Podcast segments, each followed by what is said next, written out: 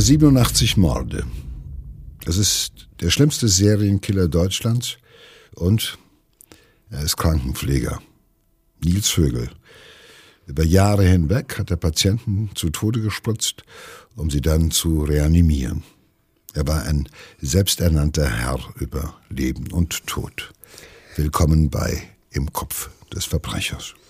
Ja, ich finde so ein bisschen seltsam. Ich habe so das Gefühl, dass ähm, das gar nicht so ähm, bei uns in der Gesellschaft so wahrgenommen wurde, weil ich meine, 87 Morde ist ja eine unfassbare Zahl. Ne? Ist tatsächlich ja der schlimmste Serienkiller Deutschlands rein von dem äh, jetzt von der äh, Opferzahl her. Ähm, aber trotzdem weiß ich nicht, ich hatte, ich hatte immer das Gefühl, dass dieser Fall die Menschen nicht so sehr berührt. Vielleicht auch, weil man denkt, na ja, die Menschen im Krankenhaus, die werden ja sowieso gestorben, die sind alt. Aber das stimmt ja überhaupt gar nicht. Da waren ja auch viele Patienten dabei, die durchaus noch ein äh, langes Leben hätten haben können, wenn sie nicht Nils Högel begegnet wären. Oder sehe ich das falsch? Siehst du das? Hast du auch so dieses Empfinden? Ja, also ich, hab, ich will ja was dazu sagen. Ich kann mich erinnern, dass ich als Arzt mich immer ein Stück weit darüber echauffiert habe, wenn ein Patient, äh, was weiß ich, 70, 72, 67 oder 82 gewesen ist und der dann starb und dann war immer so ein äh, Moment in Anführungszeichen der Erleichterung, wo dann jemand sagt, ja gut, er war ja auch schon 74. Ja, das ist so von vielen halt eben in der Betroffenheit, die sie natürlich spüren, innerhalb ihrer Professionalität dann trotzdem so eine Möglichkeit noch mit dem eigentlich ja, unabwendbaren irgendwie fertig zu werden. Also das versöhnliche Element. Natürlich ist es so, dass ich denke, es hat schon viele Leute bewegt, weil jedem von uns kann es blühen, dass er mal ins Krankenhaus kommt. Und äh, dann möchte man nicht einem Nils Vögel begegnen weil es offenkundig ja so ist, dass man nirgendwo anders so lange morden kann, wie ausgerechnet in einem Krankenhaus. Ja, äh, das ist ja nicht der einzige. Es gab ja vorweg schon Frauen, der Todesengel oder wie sie alle genannt wurden, die halt eben ähnlich äh, agiert haben wie er. Aber er hat natürlich die längste und die umfangreichste Serie hingelegt und Offenbar ist es nirgendwo leichter, weil da, wo ohnehin quasi gestorben wird, wo man dann halt eben auch sozusagen unter maximaler Zuwendung und ärztlichem Aufwand dann trotzdem stirbt, dann sagt man, naja gut, das war halt nicht zu ändern. Aber ich finde, die Menschen waren schon sehr bewegt, äh, weil das war so unvorstellbar. Es war so unvorstellbar weil die Zahl war von Anfang an schon hoch, da wurde sie immer höher und höher geschraubt. Und äh, ich glaube, äh, ähm, die Opfer hatten dann halt eben auch plötzlich nicht mehr keine kein Gesicht, also sie waren nicht mehr individuell, weil so eine große Zahl, das hat ja fast, äh, sage ich mal, Opferausmaße wie bei einem Massaker oder bei einer kriegerischen Auseinandersetzung. Und da ist es ähnlich, ja, bei kriegerischen Auseinandersetzungen äh, zählen dann plötzlich die Einzelschicksale nicht mehr so sehr oder kommen nicht mehr so ins Bewusstsein hinein. Aber jedes, jedes Opfer hat natürlich seine persönliche Geschichte und das ist auch wichtig, dass wir es am Anfang hier sagen, weil es ist so eine unfassbare Dimension, 87 oder noch mehr, 87 nachgewiesene äh, äh, Morde. Ja? Also das, das wirklich unser ganzes äh, Vorstellungsvermögen sprengt. Aber hinter jedem dieser Morde steckt eine einzelne Geschichte und äh, es mussten Menschen sterben, weil äh, da ein Mensch war, ein Krankenpfleger, der sich zwar Krankenpfleger nannte, aber im Endeffekt nichts anderes war wie ein Mörder. Und der nicht damit leben konnte, dass er da irgendwie eine Nummer war unter vielen Menschen, die in diesen Kliniken arbeiten, die jeden Tag einen tollen Job machen, die man aber nicht erwähnt, die man nicht manchmal bei Namen kennt oder sowas und die sich nicht ausgeracht, aus, aus, ähm, die sich nicht ausreichend genug anerkannt fühlen. Und äh, die versuchen auf Gedeih und Verderb halt eben sich dort in diesem System halt Anerkennung zu verschaffen, indem sie halt Besonderes tun. Und äh, das hat er ja gemacht. Immerhin sind zwischen 2000 und 2005 85 Opfer den Folgen seiner, sage ich mal, seiner Giftspritzen gestorben. Er hat den Patienten ein Medikament verabreicht, was sie halt in akute Lebensgefahr gebracht hat, ja, dass er sie reanimieren musste. Und wenn es dann gelungen ist, stand er als kleiner Held da. Ja. Der Högel, der halt dem vieles gelingt, der manches besser kann als mancher Arzt und der schon tätig wird, bevor überhaupt ein Arzt kommt, da hat er schon das Leben gerettet. Er war der große Lebensretter. Und so hat er sich gesehen. Und äh, er war Herr über Leben und Tod. Und das Ganze hat ihn natürlich irgendwann mal wie eine Sucht äh, nach Anerkennung verfolgt. Und äh, das hat sich immer mehr potenziert. Es hat ihm nicht genügt, ein oder zweimal das für sich zu probieren, sondern er musste diese, sage ich mal, dieses Rad der Selbstbestätigung, diese Spirale immer weiter drehen. Und je öfter er es gemacht hat und je öfter er es äh, versucht hat, desto mehr brauchte er schon wieder bald die nächste Anerkennung, weil es wird ja inflationär. Ja, irgendwann reicht der Kick nicht mehr. Irgendwann musst du wie bei einer Droge, da musst du nachlegen und immer mehr nachlegen. Ja, du hast ja schon gesagt, zwischen äh, 2000 und 2005, also innerhalb von fünf Jahren nur, hat er 85 von seinen 87 Opfern äh, ermordet. Das heißt also, durchschnittlich gerechnet ist das ein, ein Drei-Wochen-Intervall. Ein Mord alle drei Wochen. Das ist natürlich eine äh, unglaubliche Sucht und die wäre ja auch sicherlich, hätte das nicht aufgehört.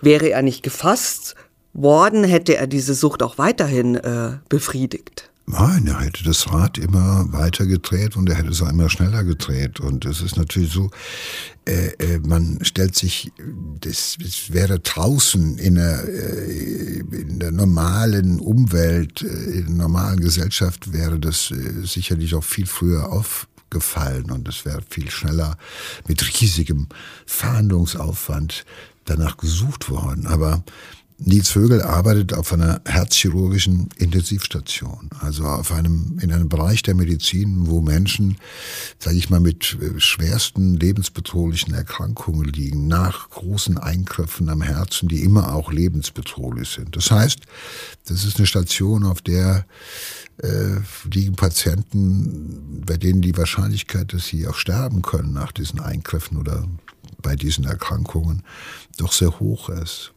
Und äh, nur so lässt sich erklären, dass diese wahnsinnige Serie von fast dem drei Wochen Rhythmus jemanden äh, umzubringen, ähm, dass das nicht aufgefallen sein soll, sage ich jetzt mal vorsichtig, oder nicht ein aufgefallen ist.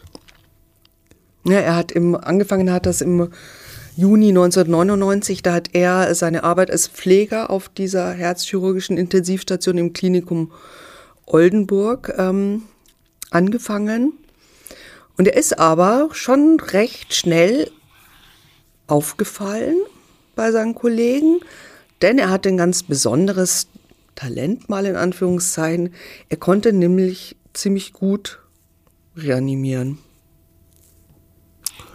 Ja gut, er konnte reanimieren, das heißt, er konnte intubieren, das heißt also, das sind schon, sag ich mal, so ärztliche Qualifikationen, die normalerweise jemand braucht, um das zu machen. Aber es gibt natürlich auch äh, pfiffige und wirklich gute Intensivpfleger oder ist ja auf einer Intensivstation, die das natürlich auch, weil sie es oft assistiert haben, natürlich auch dann beherrschen und so lernen, wie ein Medizinstudent das auch irgendwann mal lernen muss, ja, Learning by Doing.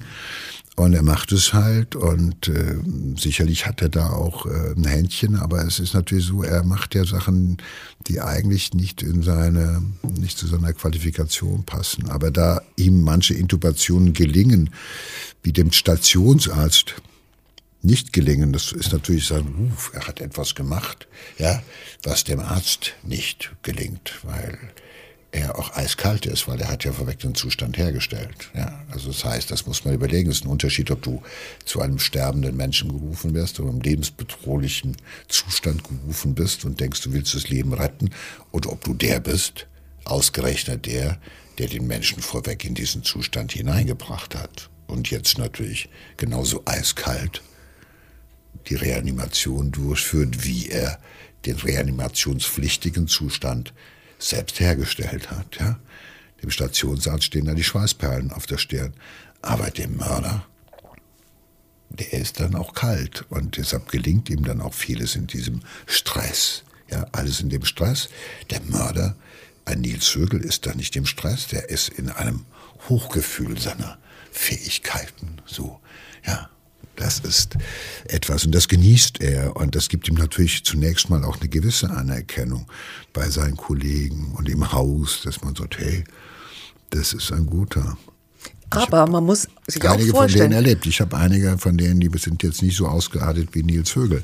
Aber sage ich mal, das waren so die 10% Vorstadien, also die halt einfach häufig irgendwo das Bedürfnis hatten, über ihre Kompetenzgrenzen hinauszugehen, weil sie halt einfach auch so ein bisschen mehr sein wollten als so ein einfacher äh, Hilfswilli, ja, sage ich mal, sondern die ihm gesagt haben, oh, ich kann auch mehr, ich kann das alles. Und es gibt ja auch äh, Ausbildungen in der Schweiz beispielsweise, wo Rettungssanitäter, die auf dem, auf dem äh, Rettungswagen sind, die können das alles. Die sind aber auch speziell ausgebildet dafür und äh, die machen es halt. Bei uns ist es halt eher die Ausnahme. Deshalb verschafft es ihm natürlich eine wahnsinnige Anerkennung. Sowas ist, äh, hey, ich hab's gemacht. Dem Arzt ist es nicht gelungen. Ich kann das. Ich kann reanimieren. Und das ist natürlich etwas, äh, das, diese Reanimationssituation ist etwas, die allen Beteiligten auf so einer Station wenn sowas ein Alarm ertönt, du musst los und du musst dann zu einem Patienten hin und du musst das machen. Nur ich sage ich mal, die, das Reanimieren ist ein ganz schmales Brett. Also das sind immer die gleichen Geschichten. Ja? Also äh, äh, ja, Tubus rein, sedieren, beatmen, äh, defibrillieren und so weiter und so fort, Medikamente spritzen. Das ist relativ, wenn man es gut drauf hat, ist das nicht, braucht das nicht so ein ganz großes, umfassendes Wissen. Das, ist eine ganz, das geht ja nur sozusagen die Atmung und den, den Herzschlag, die Durchblutung instand zu halten. Und äh, also insofern brauchst du nicht ganz umfassende Kenntnisse der Medizin, das kann man sich gut aneignen. Aber es ist natürlich immer ganz großes Kino, was er da macht. Das äh, findet große Aufmerksamkeit eigentlich und aber auch Anerkennung. Ja, aber auch schon damals ähm, fällt den Kollegen auf, äh, dass es immer ungewöhnlich viele Wiederbelebungen gibt. Und die Kollegen nennen ihn damals schon unter sich den Todeshögel. Doch unglaublich, oder? Weil es wird noch Jahre dauern, bis er überhaupt auffliegt. Naja, das ist immer so. Ich sag mal, am Anfang ist es vielleicht noch, dass man es unter Neid und Misskunst abtut. Von wegen, ich kann etwas, was mich natürlich von euch anderen unterscheidet. Und wenn ihr jetzt sagt, ja, wenn ihr mich den Todeshögel nennt, ja, dann ist das zunächst mal einfach ein bisschen Neid und Misskunst, weil ich kann halt etwas, was ihr nicht könnt. Ich kann das reanimieren und ich mache das halt dann auch. Aber es ist natürlich so, es hätte vielleicht schon. Das sind ja auch Leute, die dann später das erst erzählen. Da ist ja keiner von irgendwann mal zu dem Chefarzt gelaufen und hat gesagt, hier, das ist nicht in Ordnung, was hier passiert, sondern ja, das lief noch unter Missgunst und Geschichten in so einem äh, Team, äh, in Anführungszeichen, glaube ich. Aber natürlich ist man als äh, Krankenhaus oder als Verantwortlicher immer irgendwo eigentlich äh, aufmerksam, wenn man plötzlich, sage ich mal, so eine, dass wenn etwas über den Zufall hinausgeht, dass immer in der gleichen Schicht, in der der gleiche Pfleger ist, das sind ja drei Schichten, früh, spät, Nacht, ja, frei, wenn in der Woche, wo er frei hat, nur noch eine Reanimation ist, in der Woche, wo er, ja, wo er im Dienst ist, aber äh, regelmäßig welche, dann sollte irgendwann mal natürlich schon mal die Lampe, die Warnlampe angehen eigentlich. Aber offenbar ist es, wie gesagt, es ist erstmal unter Neid und Missgunst abgetan worden. Er ist immer nach demselben Muster vorgegangen. Also seine Opfer waren meistens ältere Patienten, die an schweren Krankheiten litten. Und äh, wenn seine Kollegen im Gemeinschaftszimmer saßen und Pause machten, dann ist er in die Zimmer der todkranken Patienten gegangen, unbemerkt, hat diesen hilflosen Menschen eine Medikamentenüberdosis gegeben, um eben lebensbedrohliche Herzprobleme bis hin zum Kammerflimmern auszulösen. Ähm, er hat da also ein Mittel gegen Herzrhythmusstörungen verwendet. Er hat abgewartet, bis bei seinem Opfern das Herz aufhörte zu schlagen und dann wird ja automatisch der Alarm ausgelöst. Und dann kamen die Stationsärzte ins Zimmer gerannt und kämpften um das Leben des Patienten, mussten aber natürlich auch den Tod oft feststellen. Das ist ja eine, eine ganz, wie du schon gesagt hast, eine fast alltägliche Situation auf so einer Herz chirurgischen Station. Ja, das, sag ich mal, Kammerflimmern, äh, äh, Asystolie, also diese ganzen äh, Geschichten, Blutdruckabfälle und so, das sind ja die, das geht ja bei 24 Stunden dort. Es gehen dauernd Alarme an, ja. Es liegen da viele Patienten auf so einer Intensivstation, liegen locker acht, neun, zehn Patienten oder mehr. Und jeder löst regelmäßig Alarme aus und dann geht man dorthin und kontrolliert und reanimiert auch. Also ich kenne es nun mal aus meinem eigenen Erleben auf einer äh, Intensivstation, auf der ich lange Zeit gearbeitet habe, dass das halt sozusagen diese Reanimationssituation oder Alarmsituation dauernd da ist. Natürlich die Leute alle auch in Stress versetzt, äh, wenn es über viele Jahre so geht. Aber dass man halt eben auch damit so lernt, indem man ein Stück weit auch das äh, für alltäglich nimmt. Nicht, dass man abstumpft, aber dass man so eine Routine dort hineinkriegt. Ja? Also eine Routine, die manchmal auch ein Stück weit, manchmal betriebsblind macht, weil jemand, der geht schon sehr heimtückig vor. Er spritzt ein Medikament, was ganz schlecht nachweisbar ist und sorgt für eigentlich Zustände, die auf einer herzchirurgischen Intensivstation nicht außergewöhnlich sind. Und manchmal gelingt es ja, den Patienten wieder zurückzuholen und wieder zu stabilisieren. Und manchmal halt eben nicht. Und das ist das, was er ganz skrupellos und eiskalt in Kauf nimmt. Ja, und er ist auch äh, oft ja dabei, wenn die Angehörigen der Opfer an äh, das Krankenbett, das zum Totenbett geworden ist, gekommen sind und trauern. Das ist ja, das muss ja für ihn nochmal irgendwie nochmal ein Höhepunkt ähm, seiner Handlung gewesen sein.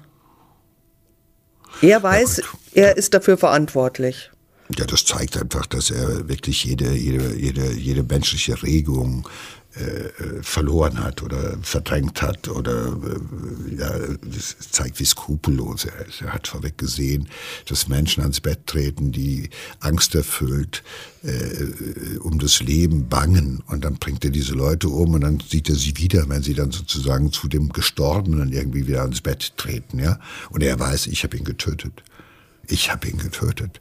Ja, also das, das hat bei ihm ja zu nichts geführt, außer dass er sich vielleicht dann noch besser gefühlt hat. Das ist ja Sadismus im Endeffekt. Weil er, wenn man, ja, die Menschen sind da, er sieht, wie sie trauern, wie sie weinen oder wie sie Angst haben um das Leben ihrer Angehörigen. Und er, ja, er kann da einfach mit Eiseskälte drüber hinweggehen. Also ich glaube, das ist schon auch eine sadistische Komponente ist. Anders kann man das gar nicht erklären. Und äh, er inszeniert sich als rettender Engel. Also über allem steht ja im Endeffekt seine Großmannssucht. Ja? ja. Seine Großmannssucht. Ich bin Gott. Ja, Gott, ich bin der Größte und ich entscheide über Leben und Tod, aber ich bin halt einfach. Und ihr seid nur dazu da, sozusagen, ihr bringt Opfer auf dem Altar meiner Selbstgefälligkeit, ja damit ich mir, damit ich mich aushalte, damit die anderen mich hier irgendwo wertschätzen und so weiter und so fort. Und äh, das ist sein, das ist sein Thrill. Und da geht nichts drüber. Das Leid der Opfer kann das überhaupt nicht einholen, was er da an Thrill bei empfindet. Die Kollegen ähm, tuscheln durchaus über den Todeshögel, aber niemand äh, äußert sich konkret. Und dann ähm, 2001 nämlich äh, wechselt äh, Högel sogar in die Anästhesie. Und wie er später selber in seinen Zeugenaussagen erzählt, das ist auch so, also auch seine, seine Wahl der Worte. Ne? Er sagt immer, er hat sich in die, in die Zimmer der Patienten geschlichen, wenn die anderen Schwestern und Pfleger in der, im Teeraum saßen. Und dann ist der Alarm ausschalten, Herzmittel spritzen, schnell raus. Und dann sagt er, er ist eine ganz andere Ecke oder Gegend. Und wenn das Herz dann aufhörte zu schlagen und nach 30 Sekunden der Signalalarm ansprang, kam er wie zufällig dazu und übernahm die Reanimation. Darin war er gut, dafür lobten ihn alle. Er sagt wortwörtlich, sie stellten ihn auf ein Podest und das gab ihm ein, Zitat, gutes Gefühl. Naja, es ist so, wie ich äh, das schon angedeutet habe, äh, aufs Podest stellen heißt ja sich erheben ja, aus der grauen Gruppe der sonst nicht so auffälligen Menschen, ja, sich erheben, erhoben sein, sichtbar werden, erkennbar werden für alle. Hier, der Högel, der kann's, ja. Dass man da den Bock zum Gärtner gemacht hat, im wahrsten Sinne des Wortes, dass man ihn dann auf einer Intensivstation, wo natürlich auch diese Fähigkeiten ne, natürlich auch gebraucht werden. Man dachte, da schiebst du ihn hin, weil da, äh, da, das kann er ja reanimieren und so weiter. Aber ähm, das ist so, er hat das, äh, diese, das Sensation Seeking, also wie gesagt, das, diese, diese Ausnahmesituation ist in die Situation, die er sozusagen regelhaft braucht regelhaft. Langweilt er sich sonst? Er langweilt sich. Sonst, mhm. ist er, sonst ist er der, der, der Nils, den keiner hier kennt. Und äh, wenn er das nicht machen würde, ja, dann würde man noch nicht mal wissen, wo ist er eigentlich? Ist er da oder nicht? Das ist ja auch von seiner Physiognomie, von seinem Erscheinungsbild. Es ist ja ein höchst unattraktiver, so teigiger Mensch eigentlich, ja. Also, wenn der nicht durch diese Geschichten auffällig wird, wie, welches Podest sollte er sonst erklimmen? Und er braucht eins. Das ist seine, sag ich mal, seine Großmannssucht oder sein mangelndes Selbstwertgefühl oder sein überbordendes Bedürfnis nach Anerkennung. Und andere Anerkennung kriegst du nicht, weil alle anderen Jobs werden von allen anderen auch ordentlich gemacht, ja.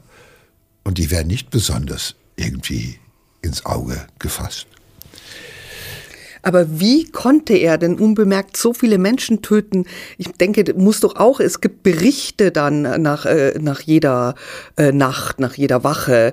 Und die, da müssen, muss ja auch das kleinste Detail festgehalten werden. Ich meine, du, du bist selber Arzt. Wie, wie geht das? Na gut, es wird halt einfach äh, lange Zeit als schicksalhaft angenommen. Du sagst, okay, der hatte eine Herzoperation, der lag schlecht, der war krank, äh, ja, äh, der war auch älter oder so und jetzt hat der halt einfach ein Kammerflimmern gekriegt. Das kann ja passieren. Etwa, vielleicht hat er eine Embolie abgeschossen oder sonst was.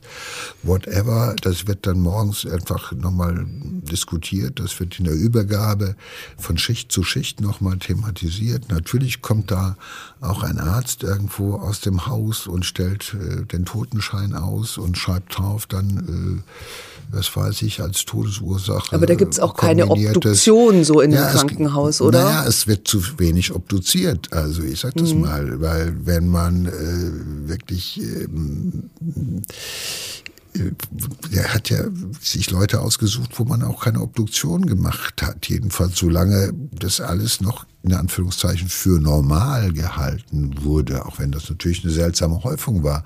Aber es war noch relativ normal.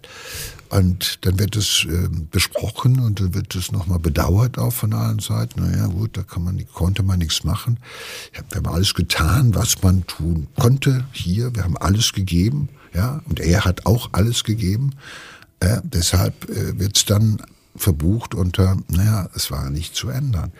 Und äh, das ist, äh, dass dahinter jemand, hinter jedem dieser, dieser Schicksale eine Tat eines Täters war, der permanent sozusagen dieses, dieses, diese Sucht nach Anerkennung, äh, dieses, äh, ich brauche das, äh, er hat es ja nicht nur dreimal im Jahr gebraucht. Also er wollte nun mal der große Lebensretter und äh, Held sein.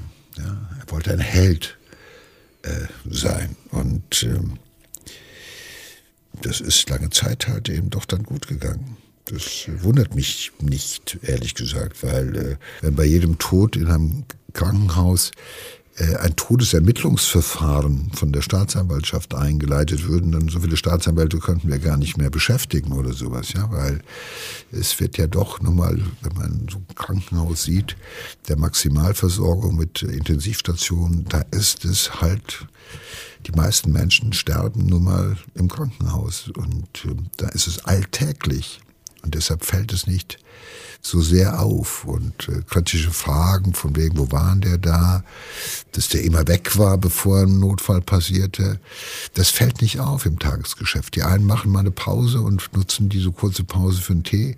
Der andere sagt, ich gehe mal eben auf die Toilette, da geht an der Box vorbei und spritzt eben mal das Zeug, was er vorbereitet hat. Das fällt meistens oder lange Zeit nicht auf. Also so ein bisschen ist es schon aufgefallen. Also es gab schon ähm, ähm, Ärzte, die ihn loswerden wollten. Also auch die Klinikleitung will ihn irgendwann mal loswerden und stellt ihn für den Rest des Jahres frei. Und er bekommt auch dann ein, noch ein Arbeitszeugnis, in dem ähm, steht, ich lese das mal vor, Herr Högel ist ein verantwortungsbewusster, interessierter Mitarbeiter. Er arbeitet umsichtig, gewissenhaft und selbstständig. In kritischen Situationen handelt er überlegt und sachlich richtig. Die ihm übertragenen Aufgaben erledigte er zum, zur vollsten Zufriedenheit. Und mit diesem großartigen Zeugnis in der Tasche ähm, geht er nach Delmenhorst und fängt dort im Dezember 2002 auf der Intensivstation an. Also da natürlich auch. Ne? Er hat jetzt auch noch so ein Zeugnis in der Hand. Ja, das ist ja ein Einserzeugnis zur vollsten Zufriedenheit. Ist eine Eins in der normalen Schule. Ja, sehr gut. Und damit sehr gut verlässt er dieses Krankenhaus, wo man ihn eigentlich weglobt. Und ähm, was will man machen? Ich meine, die war natürlich, äh, wir hatten zwei Möglichkeiten. Entweder ähm, äh, die Staatsanwaltschaft anzurufen und äh, um Todesermittlungsverfahren zu bitten und sagen, da ist was nicht in Ordnung, das ist der Grund. Das ist aber arbeitsrechtlich natürlich auch ganz schwierig, sowas einzufädeln. Ja, weil dann musst du halt einfach äh, nach vorne marschieren. Dann müssen alle, die was vorher mal geahnt oder doch nicht gesagt haben, die müssen dann irgendwie Futter bei die Fische tun. Die müssen dann mal erst sagen und nicht nur Mutmaßungen. Und dann ist das natürlich immer schwierig. Und wenn du nichts gegen ihn in der Hand hast oder nicht gegen ihn vorgehen willst, dann musst du ihn halt im günstigsten Fall wegloben. Aber das klappt natürlich am besten mit dem guten Zeugnis. Äh, ein sehr gutes Zeugnis ist natürlich immer auch etwas, äh, das muss man da nicht machen, aber sie wollten ihn halt möglichst sicher und schnell loswerden, offenbar. Aber ich denke mir, die Situation ist ja auch erstmal die, dass man sagt, der ist äh, dann auch nicht teamfähig. Ja, aber so ein Team wird dann kritisch und so ein aufgeblasener, ein aufgeblasenes Ego, was dann da mitten drunter lebt, das ist ja nicht gut für so ein Team auf Dauer. Und dann entscheidet man sich halt dafür zu sagen, okay, komm, die anderen behalten wir, den werden wir wenigstens los. Und dann muss der halt weg. Und so hat der sich selber halt natürlich auch noch sicher gefühlt. Überleg mal, du kriegst am Ende einer riesigen Mordserie auch noch eine Eins im Schulzeugnis für deine wunderbaren Taten. Der muss doch das Gefühl gehabt haben, die sind, der ist allen überlegen, die sind alle doof, die sind alle doof. Die können dem nichts, die können ihm nichts. Ja, und genauso macht er dann dort auch weiter. Also äh, kaum tritt er in Delmenhorst seinen Dienst an. Ähm, schnellen die Todesfälle auch in die Höhe. Also von, von 98 im Jahr auf einmal auf 177. Ähm, also, und er bekommt auch von den Kollegen wieder einen Spitznamen und zwar Rettungsrambo. Na, also es ist schon ähm, unglaublich, wie er einfach so weitermacht. Ähm, aber was, was, was so seltsam ist, eigentlich ist er ja gar nicht ähm, so ein Einzelgänger oder, oder äh, so jemand. Also er ist eigentlich ein Mann, der bei Frauen schon äh, gut ankommt. Eigentlich so auch so ein lustiger, sympathischer Typ, ist auch ähm, wohlbehütet aufgewachsen, hat also keine Gewalterfahrung irgendwie zu Hause gemacht. Ne? Also es ist schon seltsam, dass aus so einem sympathischen jungen Mann so ein, so ein wahnsinniger Serienmörder wird.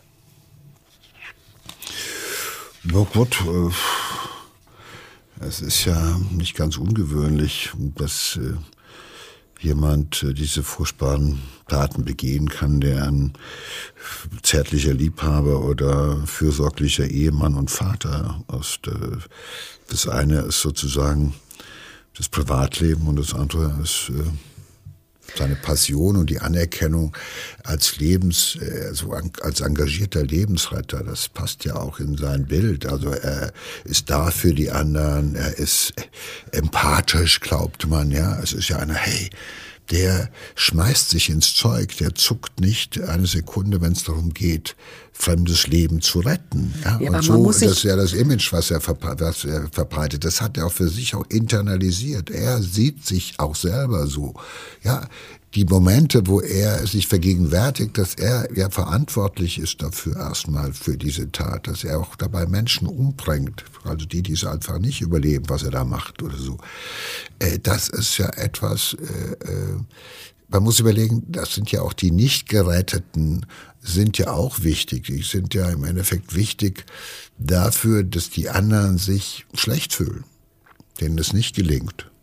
Und auf sein Konto gehen ja sozusagen dieses Bemühen. Ich kämpfe, ich tue alles, ich bilde mich fort, ich bin ein, ein, ein, ein, äh, also sozusagen, ich bin rückhaltlos und aufopferungsvoll äh, gebe ich alles, äh, um das Leben der Patienten zu retten. Das ist das Image, was er verkauft. Und das macht ihn nach außen hin natürlich beim Teil der Menschen, also die nicht regelmäßig mit ihm arbeiten müssen oder sowas, macht es, das macht es ihnen sympathisch. Ja, es ist doch, ja. Ja, aber ich meine, es ist ja, es ist ja nicht nur eine Fassade oder er verdrängt es nicht, weil zum Beispiel, ähm, als seine Tochter zur Welt kommt, hat er Nachtdienst. Und in diesem Nachtdienst bringt er einen 84-Jährigen um. Ja, und er sagt später, er wollte damit die wortwörtlich Euphorie nach der Geburt aufrechterhalten, diese Hochstimmung, dieses Glücklichsein, indem er diesen Mensch tötet. Und danach, der Mann stirbt um 1.32 Uhr und dann fährt Högel zu seiner Frau und dem Neugeborenen nach Hause. Ja, das ist, glaube ich, nichts ganz, ähm, also für uns ist es unfassbar, aber in der, sage ich mal, in der Denke von solchen Tätern ist es nichts Ungewöhnliches. Also er hat ein glückliches Ereignis, das bei ihm Glücksgefühle auslöst. Aber die Glücksgefühle, die er erlebt, wenn er das tut, was er jetzt schon endlos oft getan hat, das kann selbst die Geburt einer, eines, eines Kindes kann das nicht toppen. Weil das sind diese hohen Momente von Zufriedenheit, Glück, sich selbst zu gefallen, ja, und das einfach zu hochzuhalten, dieses Erregungsniveau von Glück. Und es geht nur hochzuhalten, indem er diese Taten immer wieder neu begeht. Und damit hält er sich auf der Woge sozusagen. Es ist wie eine Welle. Und bevor diese Welle verebbt, nimmt er sie nochmal mit. Und dann geht er in diesem wunderbaren Glücksgefühl, ja, geht er nach Hause, ja, und betrachtet Mutter und Kind. Und äh, das macht ihn glücklicher und zufriedener als alles andere. Das ist leider so.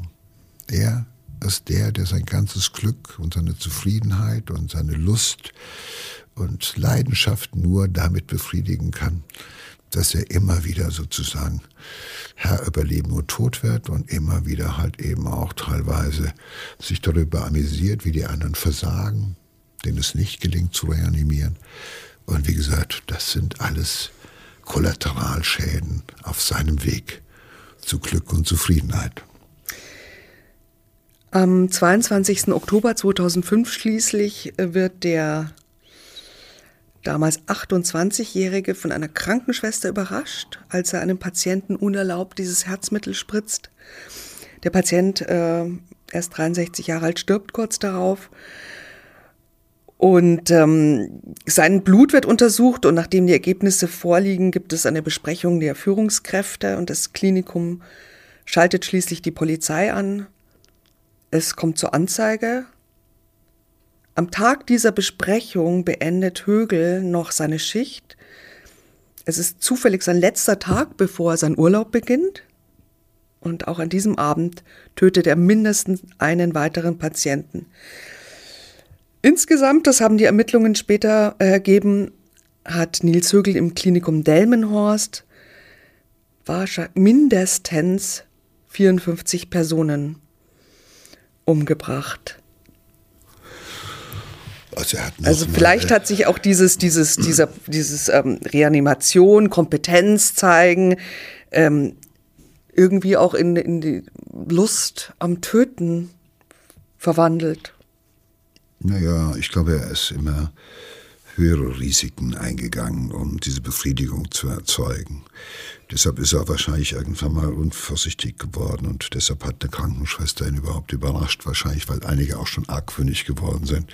Wo geht er hin? Was treibt er? Wo geht er denn jetzt hin? Und halt irgendwann mal äh, fällt es auf, wenn es in so einer, wenn so eine Häufung kommt von Fällen. Und äh, aber man muss sich mal vorstellen, er hat gerade irgendwo einen 63-jährigen Patienten umgebracht und er weiß, man ist kritisch, aber er muss in Urlaub und sozusagen, er ist jetzt wahrscheinlich durch diesen furchtbaren Urlaub in den nächsten acht oder 14 Tagen, kann er sich diese Glücksgefühle nicht mehr besorgen. Da sitzt er am Strand und keiner weiß, dass er der Held ist. Er kann vielleicht einigen Leuten was erzählen, aber ja, das geht nicht. Also er weiß, er wird was vermessen. Das ist so wie ein Alkoholiker, der jetzt noch mal einen Schluck aus der Pulle nimmt, weil er weiß, die Kneipe macht gleich zu. So muss man sich das ungefähr vorstellen. Und genauso, weil diese Sucht, äh, das nach äh, Gefallen und sich selbst zu, selbst zu gefallen, es ist ja noch selbst äh, gefallen. Und das braucht er. Und deshalb schlägt er gleich am gleichen Tag nochmal zu. Und äh, äh, es, geht, es geht ja auch immer höhere Risiken ein. Und äh, das passt alles in diese äh, Psychognomie dieses, äh, dieses Mörders. Ja, es gibt ähm, zwei Prozesse. Also erst ähm, wird er wegen sechs ähm, Fällen in Delmenhorst verurteilt 2019, äh, letztes Jahr gab es dann nochmal einen, einen zweiten Prozess, da ging es äh, um Mord an 100 Patienten. Also war wirklich ein Jahrhundertprozess, 24 Verhandlungstage. Er wird für schuldfähig erklärt. Also es gibt ähm, keine Hinweise auf eine verminderte Schuldfähigkeit. Ja, und ähm, am 6. Juni letzten Jahres, 2019, verurteilt das Landgericht Oldenburg den Serienmörder und Ex-Krankenpfleger wegen 85 Morden zu lebenslanger Haft.